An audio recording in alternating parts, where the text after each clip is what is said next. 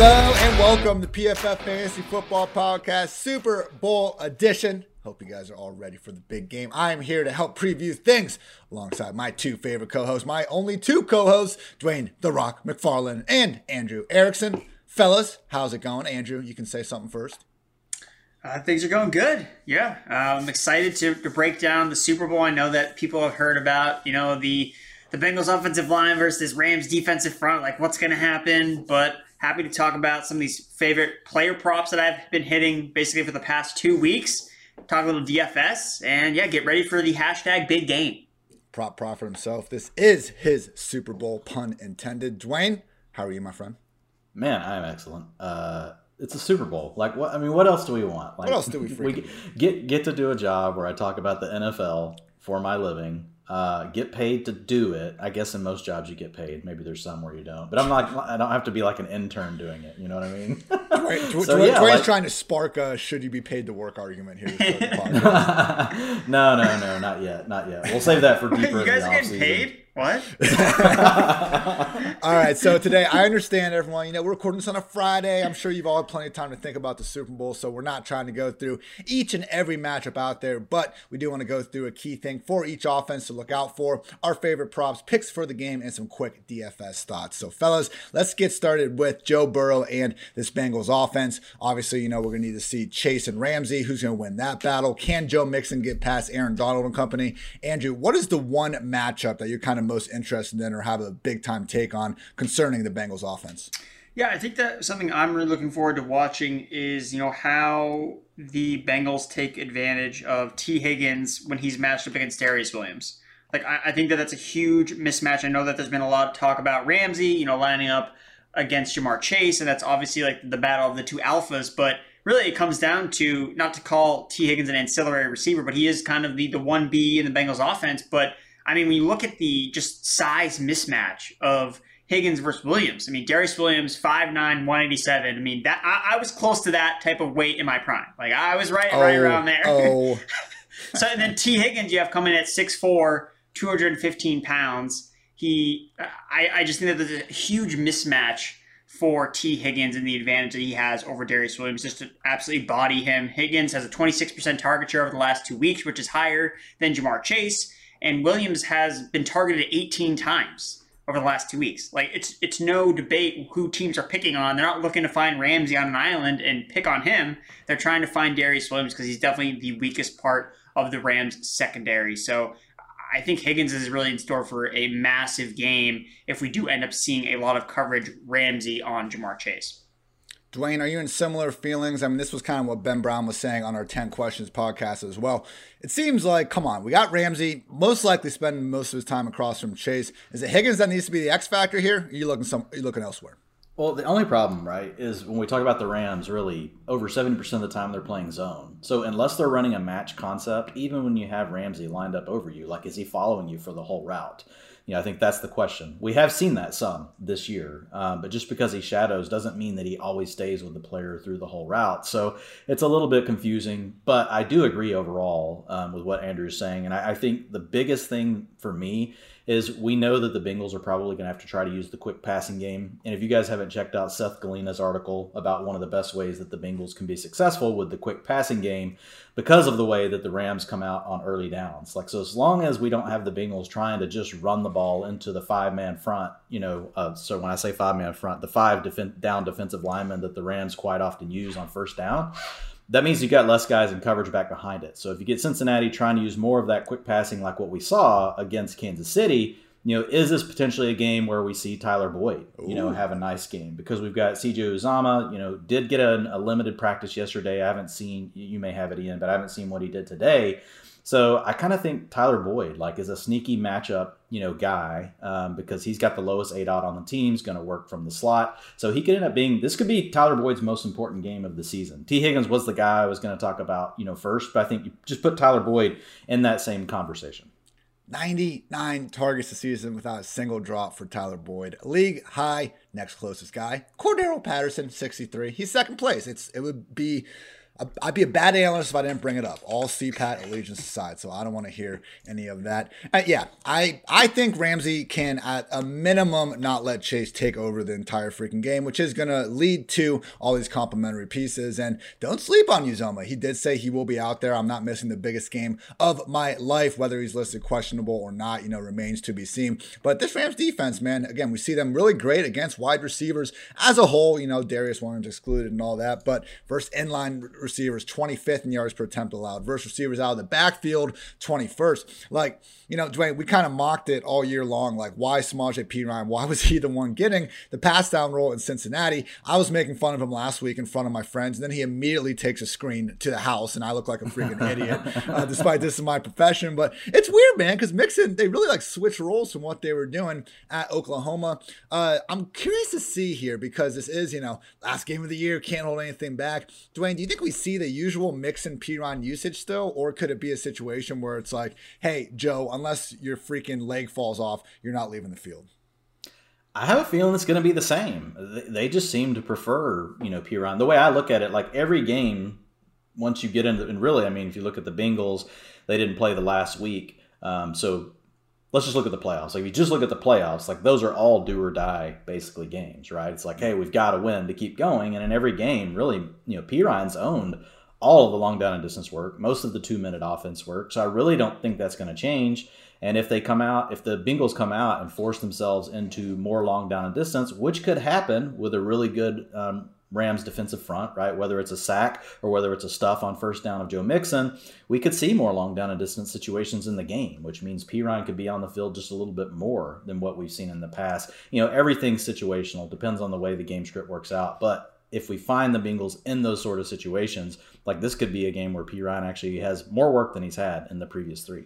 21%, 22%, 25% snap rates over the past three weeks for Perine. With that said, before last week, and this is coming from Andrew Erickson's always fantastic prop article on pff.com, he had only surpassed 13 receiving yards just once since week 12. We will see what happens ahead of Sunday. Fellas, now let's talk about Matthew Stafford and this Rams offense. Andrew, what sticks out to you here? Because on the one hand, we know what Cooper Kupp's capable of. We've seen OBJ catch 18 of 21 targets and be great. With that said, is the Cam Akers maybe not I don't want to say hate, but the Rams running game, like, okay, they haven't gotten anything going over the past three, four weeks. With that said, they face quite a few juggernaut front sevens. Not so sure the Cincy one is, with all due respect to Trey Hendrickson and Sam Hubbard.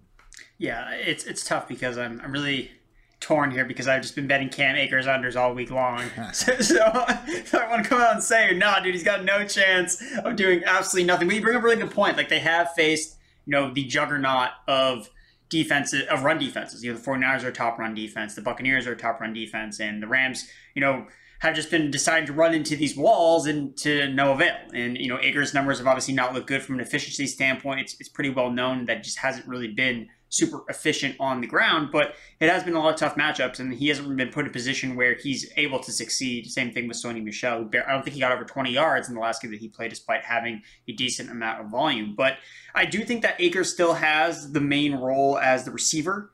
Um, out of the backfield, even when he first came back, he was still playing over Sony Michel in terms of routes run on receiving down. So if there's a scenario in this game where the Rams do fall behind, then you look at Cam Akers. I like a lot of Cam Akers overs on some of his receiving yards props because I think that that's his role. Even though we've gotten coach speak from Sean McVay saying that okay, we're going to ride the hot hand, depends on how the game flows, which makes exact sense. Like if they're up big, they might use Sony Michel a little bit more in that more of that power run scheme as opposed to using Cam Akers, where if it's a little bit more back and forth, we'll probably see more Cam Akers in there. And I know that Darrell Henderson now is like being rumored to be part of the mix as well, but I really don't think he's going to have much of a role. I think he'll be active, and if something gets, I mean, Cam Akers hurt his shoulder last week, so of course you want to have a you know Darrell Henderson available to you and not Jake Funk as your third down mm-hmm. back. You'd prefer Henderson, who's actually been a starting running back in the NFL this season. So I do think that Cam Akers is probably being a little underrated from an efficiency standpoint because I think that the Bengals' run defense is not nearly as good as the defense that they've played. But I do have concerns about the volume that he'll see. I do think that it will be not necessarily so skewed. You know, like a couple weeks ago when we saw Akers basically out touch Michel, I think it was like 27 to 3, like the last time that we saw them both fully held. I think that's a little too aggressive, but I do think that Akers ultimately does rule the backfield. Yeah, the Akers, you know, just I want to see kind of like where his dynasty ADP and like ranks have moved over the past five, six weeks. Because, yeah, after he just completely dominated the backfield, it was like, we're back. We're good. RB1 all over again. and then all of a sudden last week, he's back to splitting things with Sony Michel. as it stands, polished off the first edition of my dynasty ranks the other night. I got Cam Akers, RB14, just a little bit below the industry consensus. Dwain, what, how is your opinion on Akers, you know, from a fantasy dynasty standpoint really changed throughout these playoffs. Obviously, it's been great seeing him get back to full health, but man, we've seen enough here with Sony staying involved. I'm not super convinced he's going to be out there getting that, you know, three, 400 touch role that maybe we, we thought he would based on the first few games where he was a lead back. I think no one knows anything. That's what I okay, think. I hate to say that, but dude, think about like last week. We're like, oh my god, Cam Akers, eighty percent. You know, I mean, well, two weeks ago, right? And now it's you know he was out there for forty percent of the snaps. It's just it's kind of all over the place. One week we think, wow, it's hard to think that Cam Akers can't be a top 10 back. And then, you know, we get one new data point. It's like, wow, maybe Cam Akers isn't inside the top 12. I, I think we're to have to wait and see how the offseason plays out. What does that look like? Do they bring Sony Michel back? Is it just Darrell Henderson, you know, with Akers to start the season next year? Do they draft someone? I think there's a lot of different things that could happen. Um, I think the positive for Akers is we have seen him, you know, come back and handle, you know, a really all things you know, considered like this is a really big workload to be handling, you know, whenever you just when you just suffered an Achilles tear, you know, this past summer. So I think those things are all positive. But we also haven't seen him be very efficient, right? He just hasn't been able to do much with the work. Now part of that could be related to coming back early, you know, from an injury. So with me, it's just hard for me to put like a, a real firm stake in the ground right now on Cam Akers, but like I have him borderline in my top 12 right now. Okay. Great minds, as they say. So we talked about kind of Chase and going against Ramsey and maybe having those issues and forcing Higgins and Boyd to become a bigger part of the offense. I'm not so sure that's going to be the case on the other side of the ball because there's only one Jalen Ramsey in this NFL league that we like to follow, and he does not play for the Cincinnati Bengals. Shout out to Chidobe Awuzie, PFF's 20th highest grade cornerback among 133 qualified guys. And even Mike Hilton in the slot, he's 23rd. We all saw that great interception he had against Ryan Tannehill a few rounds ago. But Eli Apple, despite all of his greatness on social media over the past few weeks, just tied for 74th on the year. And it really hasn't been all that great in the playoffs. He's made a couple big plays. I mean, if you look at it, um, he, he, did get the interception um, last week. He also got his hand in there on the Ryan Tannehill game ending uh, interception. But overall, 14 of 20 targets into his coverage have been caught for 155 yards and a pair of scores this postseason. So they have used these guys to shadow at times Chidobe and Eli. They did it on AJ Brown and Julio Jones a couple rounds ago. With that said, neither guy have made any sort of a habit staying in the slot. I mean, Awuzie just 5.5% of his snaps all year in the slot. Eli even lower at 4.7%. So, with all due respect to Mike Hilton, with all due respect to every corner in the National Football League, I don't think any of them can exactly match Cooper Kupp. And that's why, as we start to transition a little bit to the props, if you guys didn't miss, if you guys did miss the 10 questions edition I did with Ben Brown, Cooper Kupp over eight and a half receptions at plus 106 is a line that PFF is supporting because my God, guys, the volume's there, the matchups there. It's Cooper freaking Kupp. You know, eight and a half receptions is one of the most absurd lines ever. But you know what? Cooper Kupp just having one of the most absurd seasons ever. So maybe it's about time we start getting behind it. Dwain, does that sound too ridiculous for you? Or like, I don't know, man. Like, how many times, what did it take us? Three, four weeks during the regular season to kind of get behind Kupp as like, okay, this guy's a legit top five fantasy receiver now. Let's go. It's a Super Bowl. Can't hold anything back. Yeah, I mean, I don't see how you go against Cooper Kupp. You know, I mean, he's been pretty much automatic this season and hitting the over. You know, I, you're right. It's weird seeing a you know a reception total like that and thinking, oh, I'm going to bet the over. and it's just easy to click the over just because it's just it's you that's not typical for every other receiver. So yeah, I think Cooper Kupp, you know, is the easy um, option. Um, another name that I would throw out there would be Odell Beckham Jr. I mean, just if we have Tyler Higbee not playing, we don't know yet. He was a DNP yesterday. We'll have to see what the practice report says today on Higbee. But with Beckham, I mean, he's just picked up more steam here over the last few weeks. And so, you know, you're going to need a secondary weapon to really get involved. The Bengals, I mean, not the Bengals, the Rams don't use the backs a ton um, out of the backfield. So if Higbee is out, and we know Jefferson's really still more the deep threat, Beckham's the other guy that works all areas of the field. So if you got to check out, you know, over on PFF, I think that's actually, let me pull up. Yeah, that's who Nathan Jahnke actually had at his top uh, guy that he liked for the week outside of Kupp was Odell Beckham Jr. And I agree with that. He has some really good, great analysis on it. But, you know, one of the things we talk about a lot on here is, you know, the type of defense you're playing. And remember, this is a whenever you look at you know the Bengals, they're going to run more man defense, you know, than what we've really seen the Rams face over the last few weeks,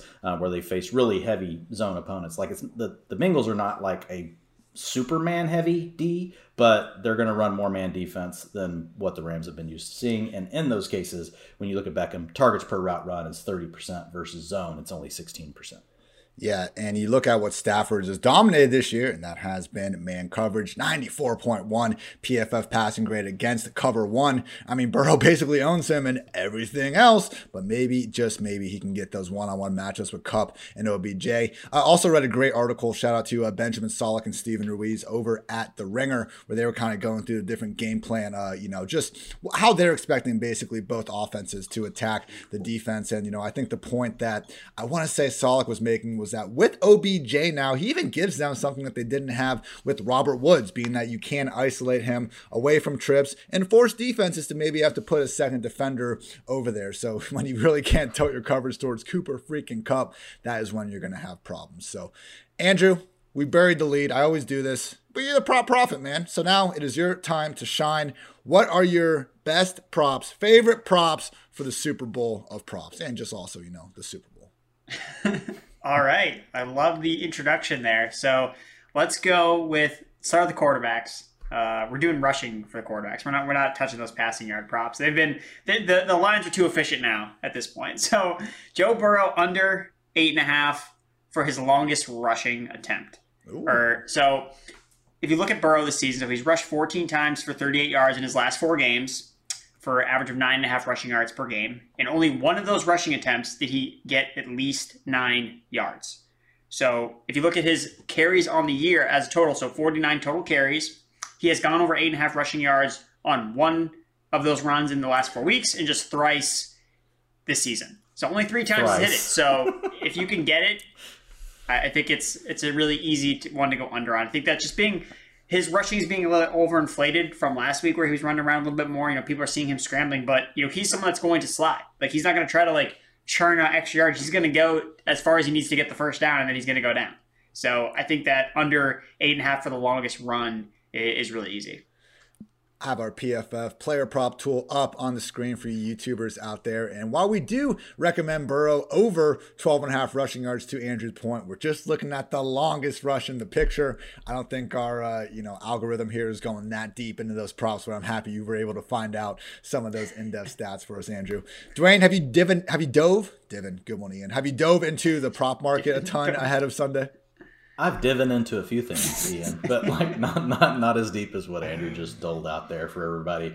I don't have a thrice that I can work into my statement either. I wish I did, um, but I don't. Um, so yeah, I would just say, kind of going back to Samaje Ryan would be the guy for me. And I know it's if you go to our best bets tool, Ian, and you just sort it by edge, I believe it pops up as one of the top you know uh, bets. But there's there's a lot going into that. One, we know that the Rams play much so much zone, so we know that what happens in those cases, you throw the ball more to your backs. We know that the Rams have an advantage in the pass rush, so we could see the Bengals have more long down and distance. That also means you get to have Perine on the field more. So when you combine those two things together, potentially more work for Perine against a, against a defense that's going to be easy for Burrow to get the ball out. And we also talked about to help beat the blitz, what do you do? use more of the quick passing game. So there could be some situations where you get Perine a little bit more involved there. Like you mentioned, we saw a little bit of a, you know, Perine, you know, it wasn't like he came, you know, he did all this stuff on his own. It was a it was a play that worked out really good, right? That he scored on, you know, and had the long had the long reception. But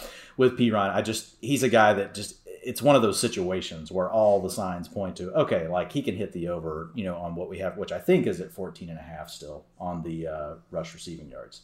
The four bets that our betting tool deems to have an edge of 25% or more. Cooper Kupp over 0.5 rushing yards. That's interesting. Cooper Kupp over 8.5 receptions, which we brought up. Samaje Perine over 14.5 combined rushing and receiving yards. And Matthew Stafford over 6.5 rushing or receiving yards. So keep an eye on those. Uh, again, just quickly to rehash the ones that Ben Brown was kind enough to give us. For those that don't know, Ben Brown hosts the PFF Gambling Podcast. Samaje Perine over five and a half rushing yards. Might even be able to get that line a little bit lower. Total punts over six and a half. Guys, this is how I can start to like be accepted again by the kicker community. Not that I want to be or have any sort of you know desire to be, but uh, gambling on the events and outcomes of kicking events. That sounds like a good time, which is why we will also be betting first kickoff touchback. Yes, fading this idea that the first Super Bowl. You know, have you guys heard about this? The first ball they kick in the Super Bowl, apparently per Pat McAfee,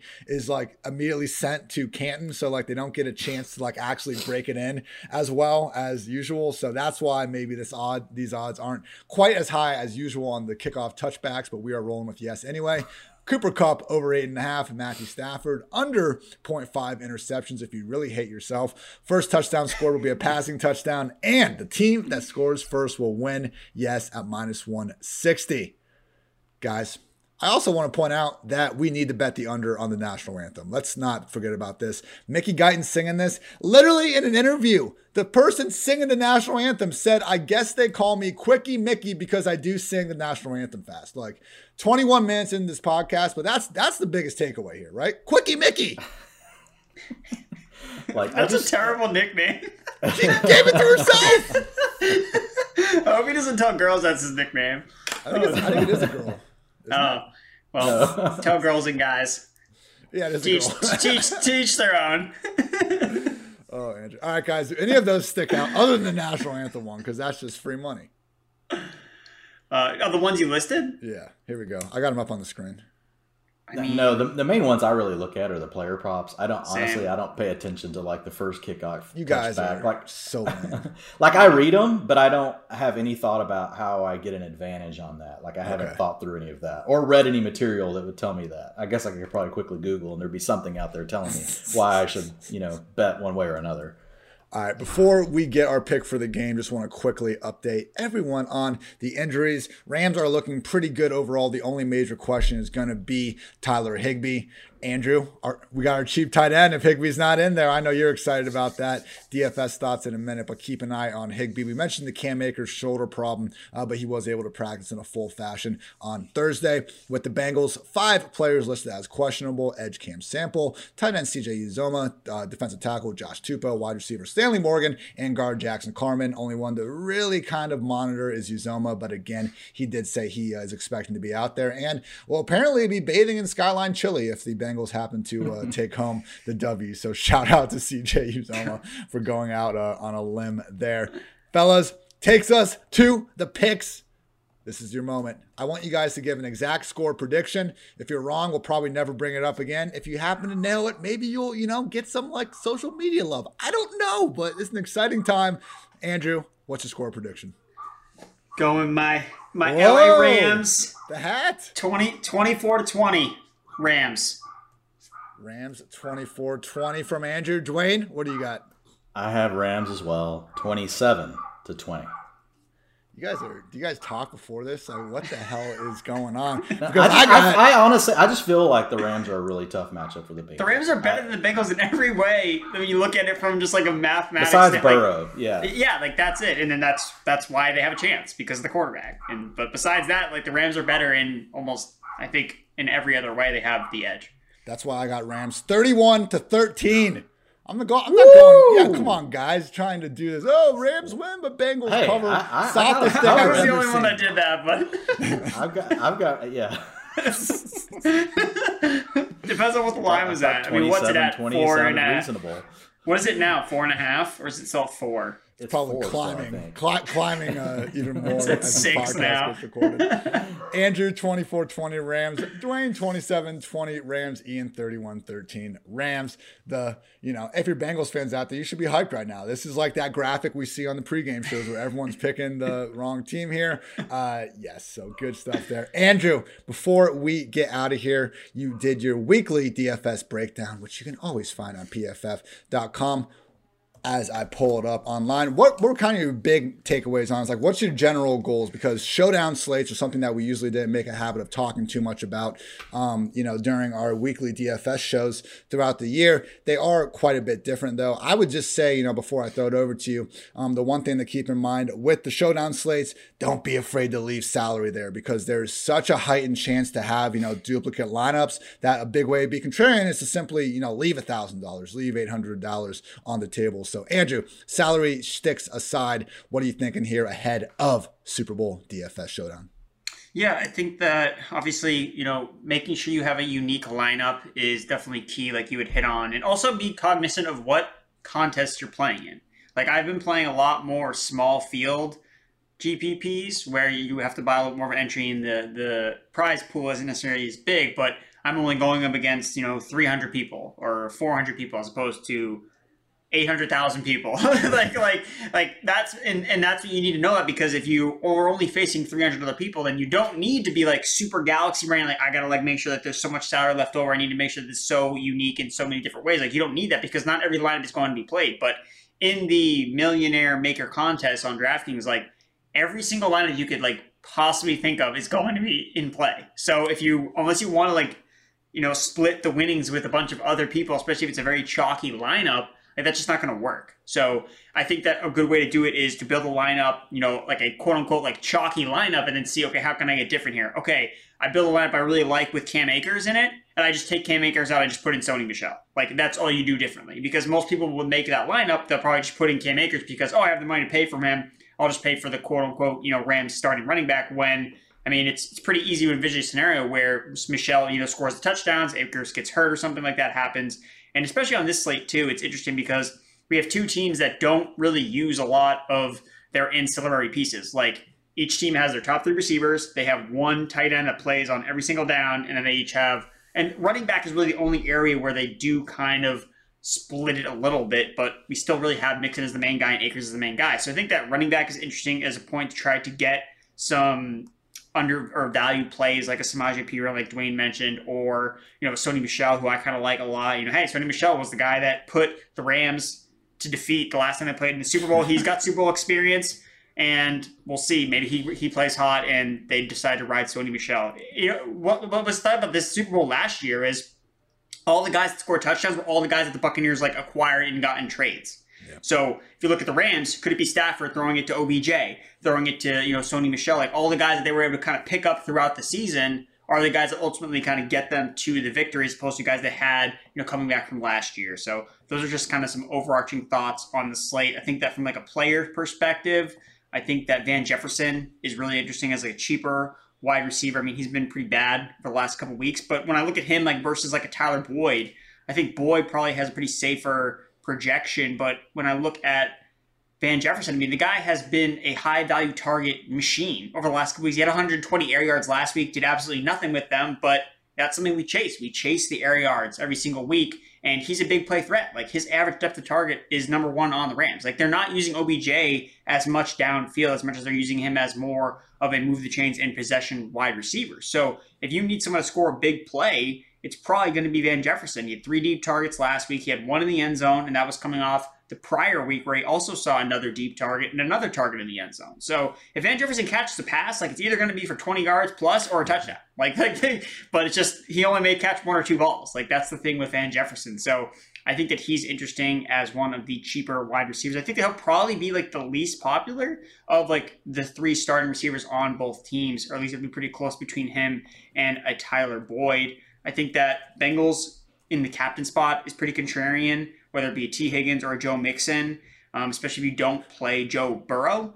I think that those are probably some things that I like. Um, I particularly like Tee Higgins in the captain spot and Kupp not in the captain spot, just playing Kupp in the flex. I know Kevin Cole's done a lot of research on flex you know, leverage as a or wide receiver leverage in the flex as opposed to the captain spot. I think playing Kupp in captain spot is probably going to be the most popular move that a lot of people make. Which I mean, I can't necessarily say that I blame people for doing that because he's going to score the most points probably. But if you're able to finagle a better lineup with Kupp in the flex, I think that makes a ton of sense. I hit on Michel, and I think that if you're playing in a very big field, you need to do a unique build where it's like a five-one or four-two on the side of the Bengals. So, and the way I think it, I, the, the, way I think, if I was playing in a large field GPP, I'd play, I would play Kupp into the captain spot, and I would play all Bengals. Like that's that's what I would do, and that's worked for me. The one time I've won a showdown contest, I remember I played Darren Waller in the captain spot, and I played all Chargers, and it worked. so I think that's an interesting strategy because it's a really way to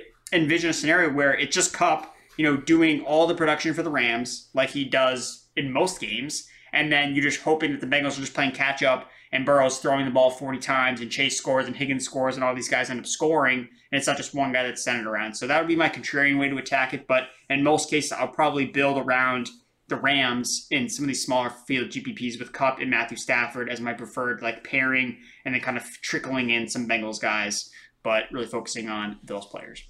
You mentioned Sony as kind of a, you know, backup, a little bit contrarian play. I think, you know, we've said Perine could have enhanced opportunities as well. Dwain, is there someone out of these, you know, complimentary wide receivers, our Bennett Skowroneks of the world, our, uh, you know, Trent Taylors, who's not actually, you know, registering snaps aside from on two point conversions that should have been going to Auden Tate if he was healthy enough to suit up. You know, we got Drew Sample potentially if CJ Uzomah winds up, you know, not being a man of his word. Hell, we could have Kendall Blanton out there playing a full time role if Tyler Higbee doesn't end up suiting up. Out, you know, big name guys aside, you take away every team's top three uh, pass game options. Who do you like to maybe surprise some people this week, Dwain? Yeah, I, I mean, I think it just it's the it's the backup tight ends. You know, yeah. it's two guys you gave because really these two teams like they don't really use other receivers outside. They run a lot of eleven personnel, but they don't rotate. You know, the other guys at all. it's it's it really yeah. Well, when you have when you have the three that each of these teams have, and I know Van Jefferson hasn't been great, but like to Andrew's point, like he's playing a very specific role on his team um, stretching the field out. Like they they like going with the guys that they have. Um, we did have a brief moment, you know, where we saw uh, Bennett Skowronek like handle a little bit more, but that's long gone. Like it's yeah. been all back to Van Jefferson. So no, there's nobody sneaky. I think the only way to do it is really with the back with the secondary backs you talked about or the backup tight ends. I remember the first uh, Super Bowl I really played a bunch of DFS was Eagles Patriots, and I was lucky enough to hit on Corey Clement. I've been looking for the Corey Clement ever since, but I'm starting to think there isn't the number three running back that goes for 100 receiving yards, you know, every single Super Bowl. So just, uh, you know, thing I've learned over the years. Good stuff. Fellas, before we get out of here, I just want to point out to everyone that you can get some skin in the game by going to DraftKings. Download the DraftKings Sportsbook app, use promo code PFF, and get 56 to 1 odds on either team. Bet just $5 and get 280 in free bets if your team wins. That's promo code PFF at DraftKings Sportsbook, an official sports betting partner of Super Bowl 56. Just know it must be 21 years or older. See DraftKings.com slash sportsbook for a full list of requirements and state specific gambling, responsible resources. And if you have a gambling problem, call call 1 800 Gambler. Also, want to note that until February 14th, you can get 25% off any PFF subscription if you use code SUPER25, support the podcast, use promo code SUPER25 for 25% off any sub. Get all that large article content, rankings, green line, player prop tool, our NFL draft guide, and so much more. Again, that's promo code SUPER25 for 25% off any sub. And finally, with Manscaped, special Valentine's Day offer this V Day. It's time to join the 4 million men worldwide who trust Manscaped, the leaders in below the waist grooming with our exclusive offer. Go to Manscaped use code code PFF for 20% off and free shipping. That's 20% off with free shipping at manscaped.com and use code PFF. Join Cupid and shoot your arrow with Manscaped this Valentine's Day. Fellas, we have concluded this podcast, but it is a slightly somber day. Andrew, the floor is yours. Yeah, so uh, I regret to inform everybody that this is going to be my last podcast with PFF.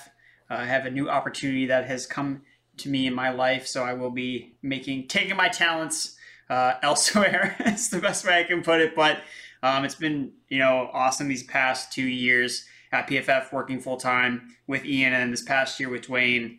Uh, it's just been an absolute pleasure. These two dudes are just absolute grinders. Made me so much better of an analyst since when I started back in you know whatever two seasons ago at the beginning. You know I thought I was thought I was hot shit, right? You know, I was came in like, oh, here we go, this will be easy. But you know, these guys have such strong skill sets in different ways, and there's really no one way to be a good fantasy analyst. There's a lot of ways to do it, and I think that you know, learning under these guys and watching these guys work um, has really helped me improve significantly. So can't thank you guys enough for for helping me being on this platform. You know, Ian, you don't have you couldn't you could be like Andrew, you're not coming on. Like you suck, man. Like you, you're not coming on the podcast. Stop but it. You don't build it, man. Episode 426, and you know you're.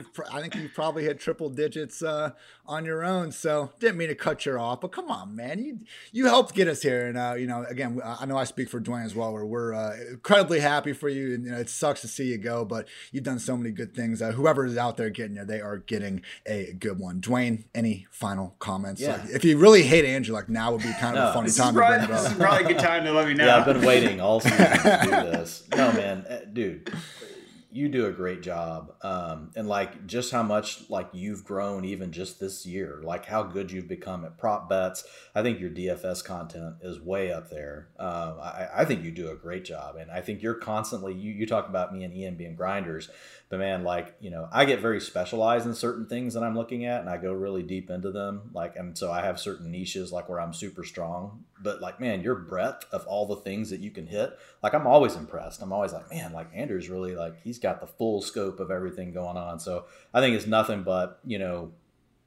It's. I think your future, like it's all bright, man. Like you- you're gonna get to do whatever you want to do in this industry, and man, we'll be happy to have you back on anytime we can get you on. Sounds the uh, the bar I've always tried to hold kind of for myself is like if there's someone out there that really li- likes my content, believes in me as a fantasy analyst, I would hope that you know through everything I do, they could have you know DFS season long dynasty. That all their fantasy questions, like I want to hopefully be there to answer them. I understand there's other great content providers, but I think our goal. Part of our goal, if we want to be one of the most complete analysts, is to basically hit on all the content out there that people will be interested in. And Andrew, you do that, man. It's great, and then it's uh, DFS Dynasty season long. You know, anyone that actually does go through the prop best ball, like anyone that really does try to dive into all these different things, uh, knows how difficult they can be. They're completely different games uh, in and of themselves. So applaud you for not only you know stepping up the plate and doing it, but doing it well. It's really easy to go out there and say, "Hey, everyone, here are my uh, top ten picks this week. Uh, we'll see how many are right, and even when eight are wrong, we'll be right back next week with uh, ten new picks." A lot harder to actually go through, you know, team by team and again, uh, game by Yeah, game. and you get you get skin in the game. I think that's very that's very important to me. I do not listen to any analyst. No offense, there's probably some good ones. I'll listen to content creators, like because I think there's you know, and they go hand in hand. But I think you do a really good job of creating good content, but you also have skin in the game. Like I know you actually care about what you're writing because you're putting money on it. Like you're putting your dollars out there. Um, so I I respect that greatly because I mean that's those are the type of analysts I mostly want to go to. The folks that I know that are not only just writing the stuff, and we had a lot of them in the fantasy industry this year do really well. I wish I would have been one of the people that won like a million bucks, but it wasn't me. We'll keep working on it, Andrew. Next year, Man, next year. I, I know you put your skin in the game on it, and that means a lot to me. Thanks, guys. You will not. This will not be your last episode, Andrew. I'll drag your ass back here for some more uh, cheap. Uh, Yeah, I mean, we got to get someone these back on to talk about Deonte Harris and his, his breakout next year. Exactly. I'll, I'll try to. Co- I'll cover for you on Deonte Harris for you know until you can get back on for an episode. Well, from Dwain, myself, and all the listeners out there, we sincerely thank you, Andrew, and wish you the best of luck uh, in the future. Hope everyone has a great Super Bowl 56. We will be back next week, full send dynasty mode at that point. Hope you guys have enjoyed the content, you know, that we've been sprinkling up to this point. But truly, once Tuesday hits people, we are going all in dynasty streets. I finished my rankings yesterday. I'm hyped. I'm ready to bark about it. So for Andrew, for Dwain, I'm Ian. Thanks as always for tuning in to the PFF Fantasy Football Podcast. And until next time, take care fight.